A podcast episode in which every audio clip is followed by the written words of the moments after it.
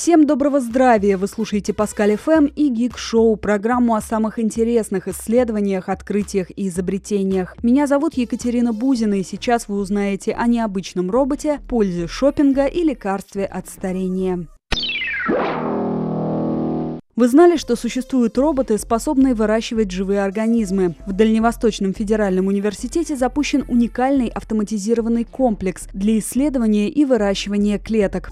Он позволяет создавать аналоги живых тканей для последующей имплантации. Одно из направлений, которое сейчас исследуют специалисты – создание биоискусственных аналогов тканей и биосовместимых имплантируемых материалов, необходимых для регенеративной терапии травм головного мозга. С их помощью можно будет восстанавливать мозговые ткани. Запущенный в Дальневосточном федеральном университете комплекс стал первым и единственным в России. В мире он имеет всего лишь два аналога – во Франции и в США.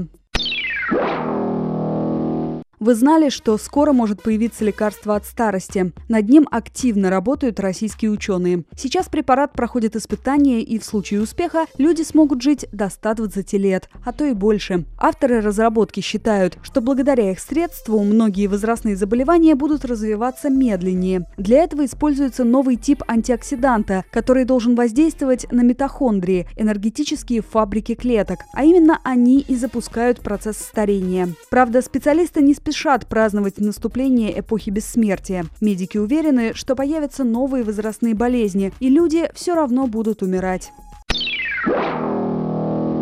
Ну а чтобы отвлечь вашу бабушку от мыслей о неизбежном, отправьте ее в магазин. И дело не только в антистрессовом эффекте шопинга. Американские ученые недавно выяснили, что походы за покупками положительно влияют на умственные способности пожилых людей. В этот момент активизируются участки мозга, отвечающие за память, что позволяет старикам держать в голове список покупок, информацию о распродажах и о том, где что продается. Таким образом, шопинг – неплохая тренировка для головы, а чем лучше она работает, тем больше у человека шансов дожить до изобретения кибертела.